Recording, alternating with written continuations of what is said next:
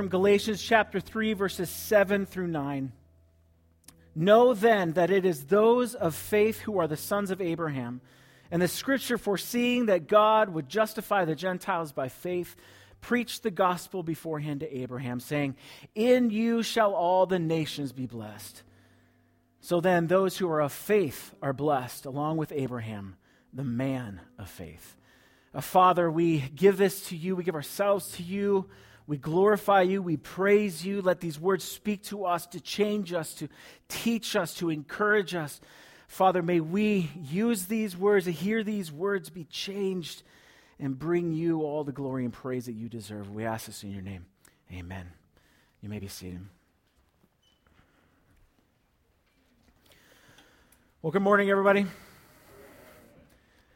Happy Palm Sunday. It is good to be back. Last week I was uh, out of town on my normal spiritual renewal. There we go. Uh, once a year, um, you guys graciously give me some time to kind of get away. I go down to Village Creek Bible Camp, um, spend some time down there in quiet just to reflect, unplug, get away. Um, and it was absolutely wonderful. It was absolutely beautiful. So I appreciate you doing that. I came back renewed and restored. Um, and so uh, I would highly recommend to anybody who gets that chance go away. In a good way, go away. Unplug. Unplug from media. Unplug from social media. Unplug from the news. Unplug from life in the sense of focusing, if you're a child of God, to focus your heart on Christ, to focus your heart on, on Him. Um, and uh, we can become overwhelmed by so much in our society, in our lives, in our hearts. Um, and uh, if you're like me, you've got COVID fatigue, you've got life fatigue. Um, it's just, man, life can be rough. And as God's people, we need to take times to just focus and remember who we are in Christ, remember who we are as God's people. And so, um, and so, yeah, I would encourage you to do that. Um, you don't have to take a week, you don't have to take a couple days, even just sometimes a half an hour is good just to step away and to get away. Uh, we are continuing through Galatians, and I know you may be saying, well, it's Palm Sunday. Why aren't you reading the Palm Sunday uh, passage? Uh, well, Aaron read some of it. Um, we talked about it. Um, but the thing about the Bible is it all points in one direction. Old Testament, New Testament points to Christ. It points to Him. It points to Him as our Messiah, to Him as our Savior.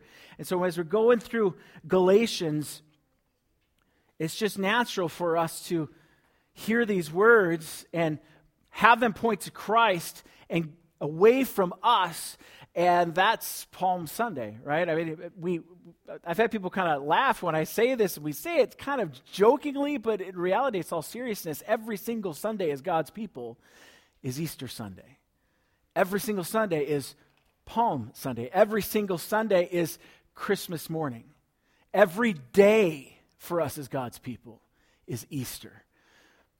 Because we know the one who has saved us. We know the one who looks at our lives and looks at our hearts, gives us the faith to believe, and so blesses us and justifies us as his people. As we've been working through Galatians, just as kind of like a review, Paul talks about how the truth of the gospel message outweighs everything else. Now, a reminder these, these churches in the, the region of Galatia, he's writing them because some Judaizers, Jews who have come in and infiltrated the church and have said, uh, Yeah, you believe in Jesus, but you're not really justified. You're not really made right in the eyes of God yet because as a Gentile, as a non Jew, you have not been circumcised and you're not really celebrating the festivals. You're not following the law. You need to do that before you can actually be justified before God. And so Paul is writing this letter and he's saying, no, no, no, no. Why am I writing this? The preservation of the truth of the gospel message that salvation comes through Christ alone and not by any works that we could do is so important that none of us are above correction. And then he gives the example of how he calls Peter out in public. Peter was fellowshipping, having dinner with Gentiles, unclean people, according to the Jews. And then some Jews came in, and Peter suddenly separated himself from the Gentiles and said, I can't fellowship with you because you're unclean. Paul, okay, so this isn't in Scripture, but I can imagine Paul losing it when he hears about this. In fact, he publicly then goes in front of everyone while Peter is standing there and says, You're wrong. You are wrong in doing what you're doing. And in fact, what you're doing is promoting a false gospel. Now, that doesn't mean Peter was an unbeliever. What it means, Paul is saying, Peter, you may be the rock that Jesus said on this church, I might build my church, whatever it may be. You are the leader of the Christian community, but you, my brother, are not above correction. You are not above correction because the gospel is more important than you, Paul says, and me. And you bring it in today, we are not above correction as God's people because we can be wrong, right? We, we can read a passage, we can misunderstand it, we can try to live it out, and, and we could be wrong in doing that. And as brothers and sisters of Christ, if I am wrong and I'm Peter, you better be the Paul who pulls me aside and gently tells me, and if not, then roughly tell me that I am wrong, especially when it comes to the gospel. The gospel is more important than you, it is more important than me. I don't save people, but the gospel message does. You don't save people, the gospel message saves. And so he continues to say to these Galatians, justification, yes, it's by works, but it's not by our works, it's by the works of Jesus Christ. Which is why faith in Christ is the only way to be justified before God. There is nothing you can do, Galatians. There's nothing you can do, Elm Creekers, that is good enough, is moral enough to satisfy the judgment and the wrath of God for your sins. And so he says, believe and you will be saved.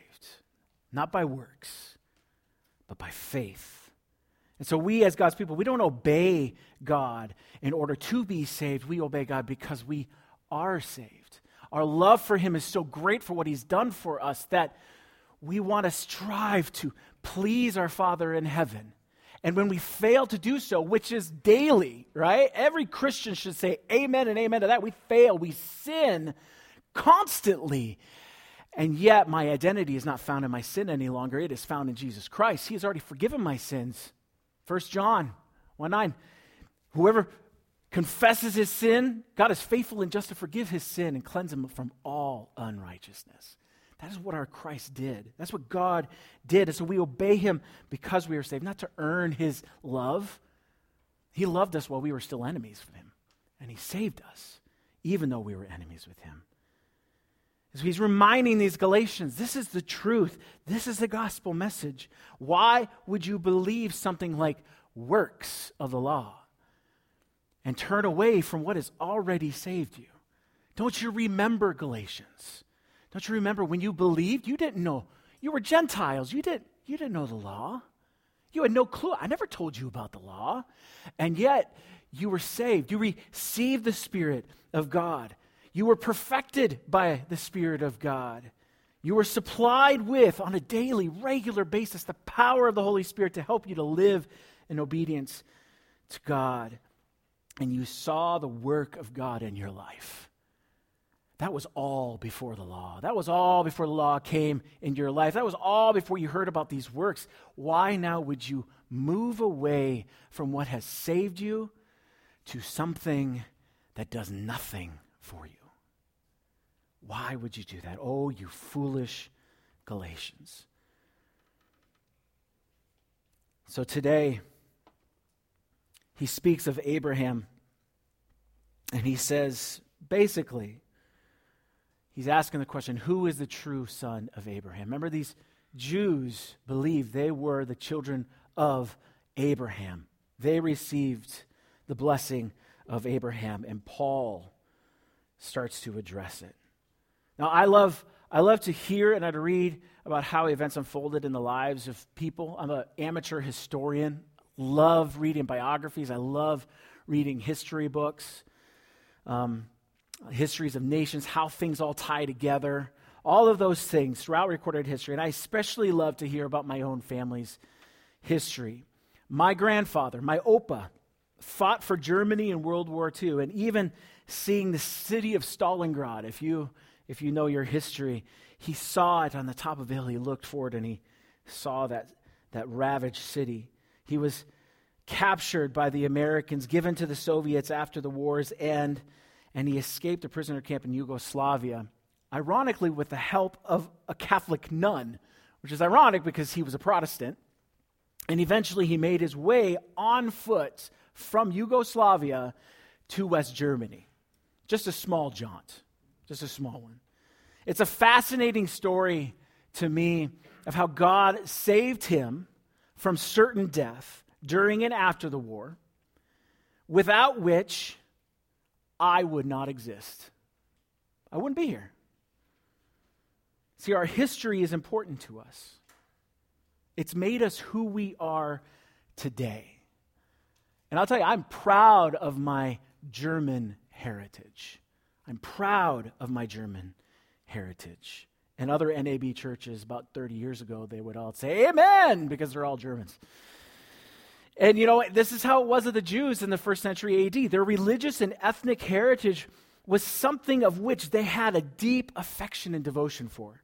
The Jews who conspired to kill Jesus Christ were acting out of the sinfulness of their hearts, yes, but there was also a dark history that drove them to resist anyone of Jesus' popularity and influence.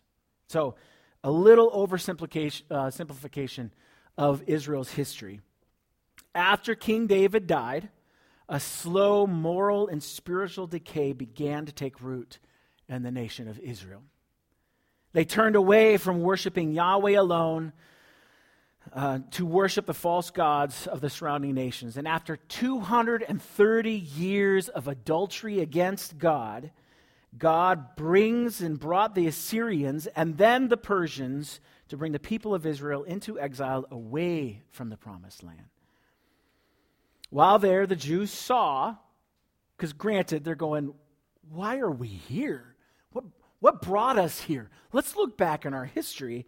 And they began to see that it was their disobedience and unfaithfulness to God that was the cause of all of their troubles. And so they became almost militant in their obedience to the law of God. So much so that they actually created new laws to prevent them from disobeying God's original laws and sought to keep their ethnicity pure from any unclean Gentile blood. This created, obviously, a social and cultural norm of ethnic and religious division and separation. The Jews proudly saw themselves as children of Abraham and ethnic and spiritual heirs of God's covenant promise that was given to Abraham so many years ago. If they wanted to avoid another exile, they told themselves, we must diligently obey the laws and the commands of God just as God commanded us. And so they killed Christ because what does Christ do? He throws things on their head, he heals and does work on a Sabbath. Whoa, that's against the law of God. He says, Yeah, you don't murder, but you have anger in your heart towards your brother, which is the same thing.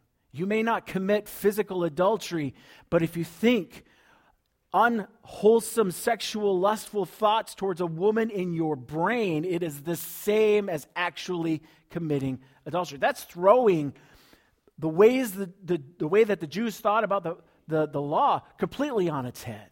It wasn't just about obedience outwardly, it's a heart issue. And this is why the Judaizers in the church of Galatia were so adamant that the Gentiles follow Jewish, follow Jewish practices.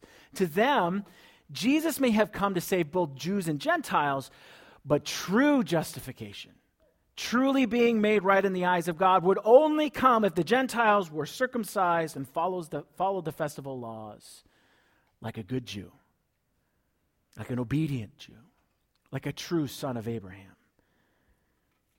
But Christ even took this thought and flipped it on its head. In John chapter 8, So grab your Bibles, if you have them, or your Bible apps, and turn to John chapter 8.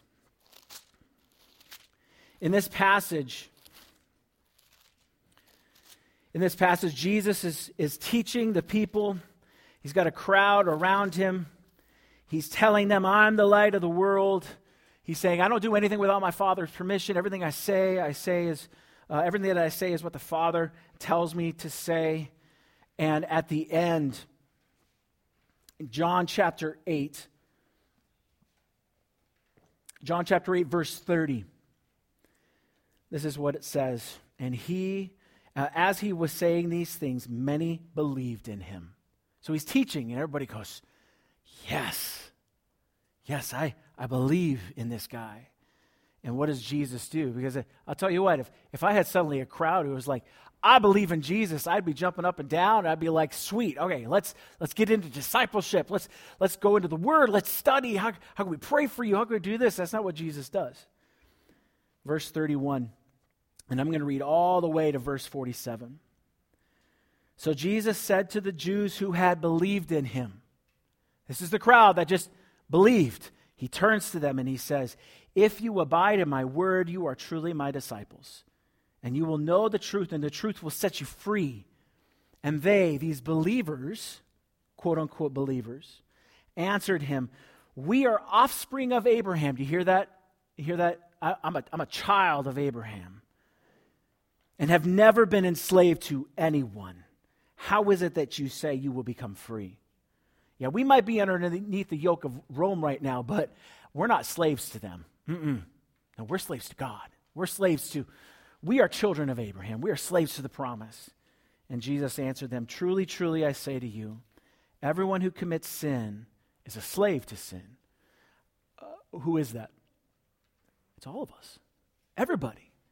He's telling them, You think because you're a child of Abraham, you're not a slave. But the reality is, you sin every single day of your life, which means you're a slave to sin. Maybe not to Rome in your minds, but to sin for sure. Verse 35 The slave does not remain in the house forever, the son remains forever. So if the son sets you free, that is Jesus Christ, you will be free indeed. I know that you are offspring of Abraham. I know ethnically you are Jewish. You come from his line genetically, if you want to put it in modern jargon. Yet you seek to kill me. Why? Because my word finds no place in you.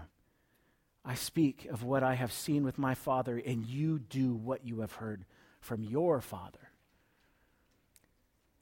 For people who say Jesus is gentle, we should probably listen to these next words. They answered him, Abraham is our father. And Jesus said to them, If you were Abraham's children, you would be doing the works of Abraham that Abraham did.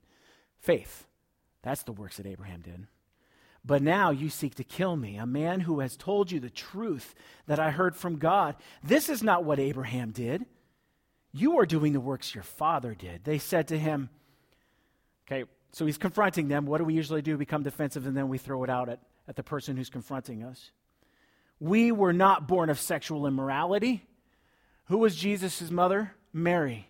Who was Jesus' father? God. But how did the world see him? Well, it wasn't Joseph. So there's only one conclusion. She had premarital sex and got, got pregnant out of wedlock. She should have been stoned according to the law. We did not come from sexual immorality. They're throwing it back at Christ. You are a product of sexual immorality. We have one Father, even God. And Jesus said to them, If God were your Father, you would love me, for I came from God, and I am here. I came not out of my own accord, but he sent me. Why do you not understand what I say? It is because you cannot bear to hear my word. You hear it, but you don't like it. You are of the father, your father, the devil, and your will is to do your father's desires. He was a murderer from the beginning and has nothing to do with the truth because there is no truth in him. When he lies, he speaks out of his own character, for he is a liar and the father of lies. But because I tell the truth, you do not believe me. Which one of you convicts me of sin? If I tell the truth, why do you not believe me? Whoever is of God hears the words of God. And the reason why you do not hear them is that you are not of God. These Jews were ethnically the children of Abraham, but spiritually, they were far from him. Their father was actually the devil who was seeking to kill Jesus. If they were the spiritual father, children of Abraham, they would hear and truly believe the, the words of Jesus because they would recognize that his words are from God, from their father. The shepherd speaks, and the sheep hear his voice, and they recognize it and they come. For faith is the truest test of our spiritual ancestry. Paul says in chapter or Galatians 3 7, Know then that it is those of faith who are sons of Abraham. Only faith in the promise found in the gospel message justifies us before God. If we believe that gospel, if we believe the gospel, then we reveal that we are sons and daughters of Abraham, and we inherit the covenant promise of blessing and justification given to Abraham.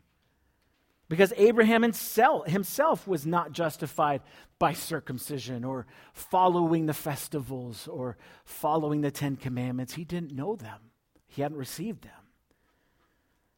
Instead, he was justified by believing the gospel message. Now, think about that. That's what, that's what Paul says. We think of the gospel as a New Testament thing, right? The Old Testament's about the law, the New Testament that's really about the gospel. After all, there are four books in the New Testament called the Gospels, right? I, don't see that in the Old Testament everywhere. But Paul actually challenges us on this kind of thinking. He says in verse 8, In the scripture, foreseeing that God would justify the Gentiles by faith, preach the gospel, the good news, beforehand to Abraham, saying, In you shall all the nations be blessed. Paul personifies the scriptures meaning that he speaks of the scriptures as a, as a person. Now, he's not suggesting um, that the scriptures appeared to Abraham in a bodily form and spoke the gospel message. I don't know how many of you guys, if you're my age or older, maybe you remember Psalty.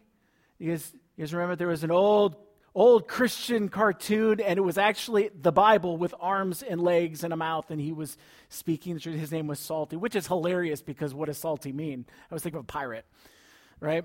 But it's not that. That's not what Paul is saying. Like a book appeared, you know, in bodily form to Abraham, and Abraham believed. That's not, that's not what he's, he's saying. He's using a literary way of speaking to explain a deeper point. How was Abraham preached the gospel message? By the scripture, by the word of God, which foresaw that God would justify the Gentiles by faith, not by works. It's the same as in the book of Hebrews when he says the word of God is living and active.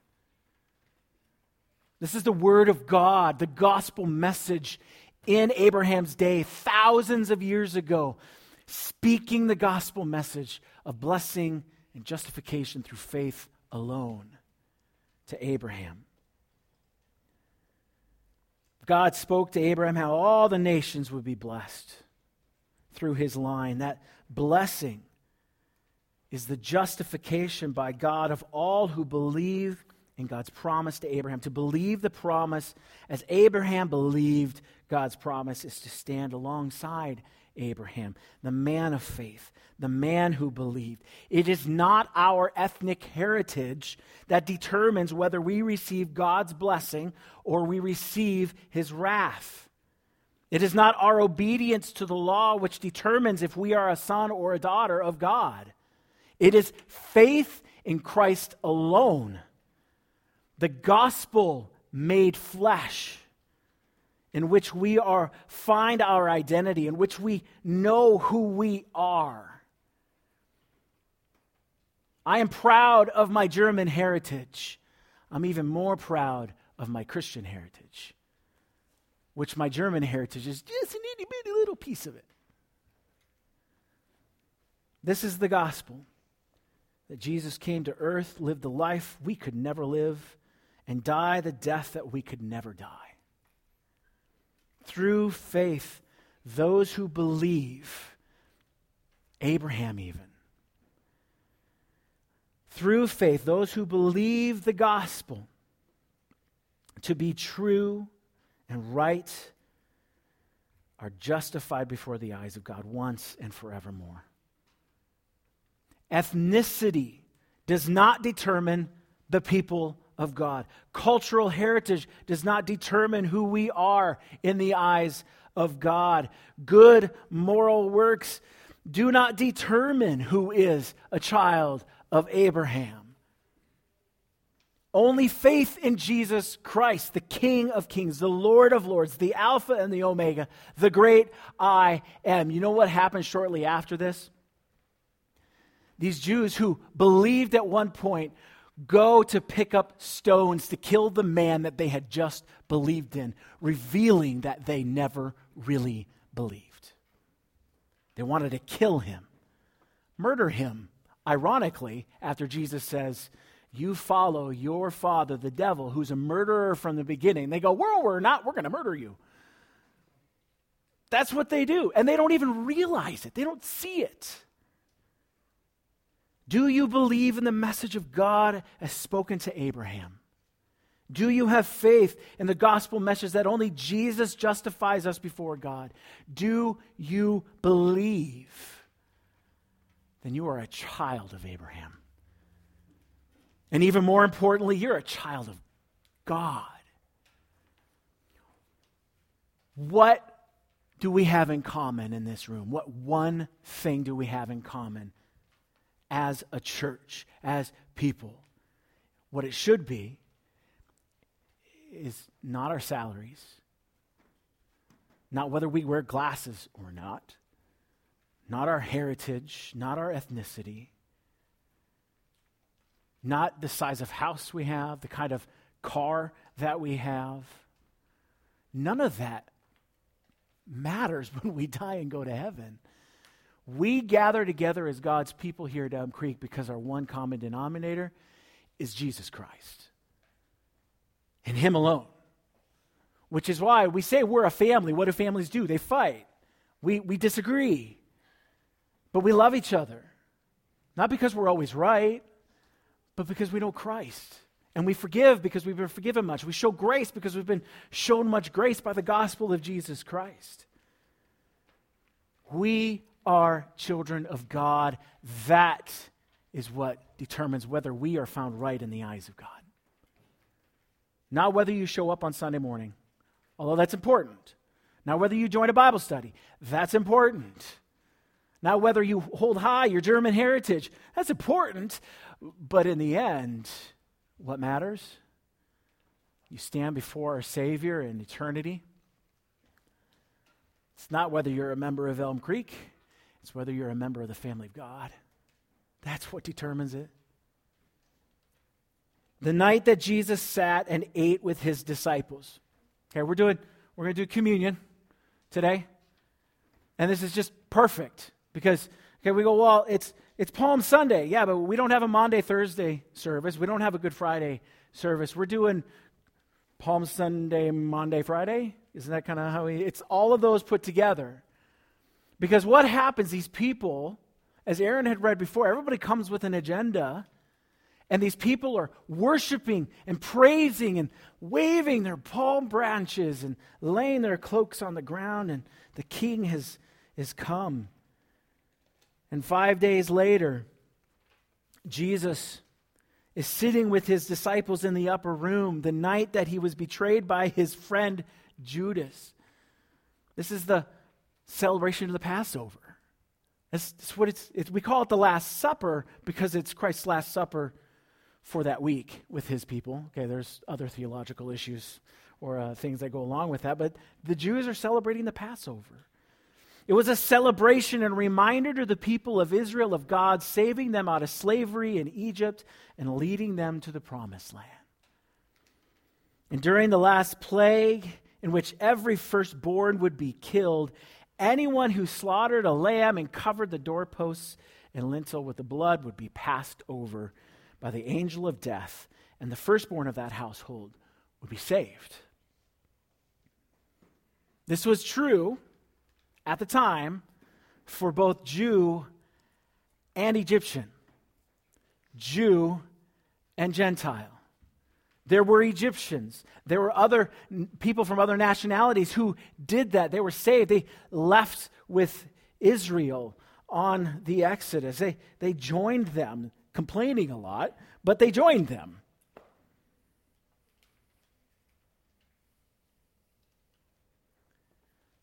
Little did Jesus' disciples know that night that the Passover lamb was sitting before them.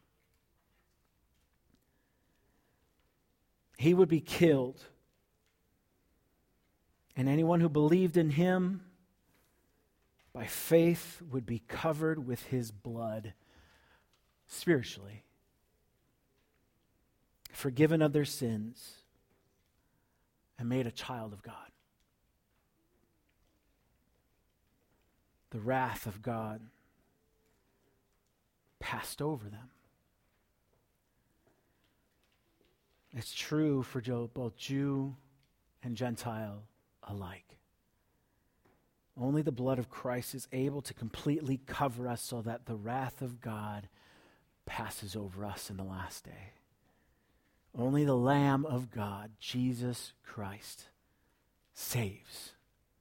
And only those who believe through faith are truly sons of Abraham and daughters of Abraham.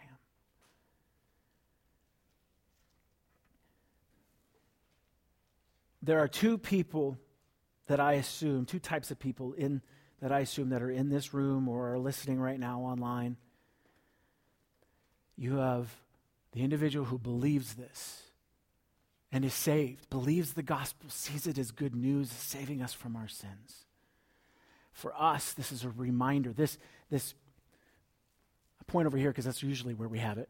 Uh, communion, this Last Supper, the bread and the wine for us is a reminder. Christ commands us don't forget you are saved by my blood. You are not saved by communion. You are not saved by any works. You are saved. And you're not saved by your ethnicity. You are saved by Jesus Christ and his blood alone.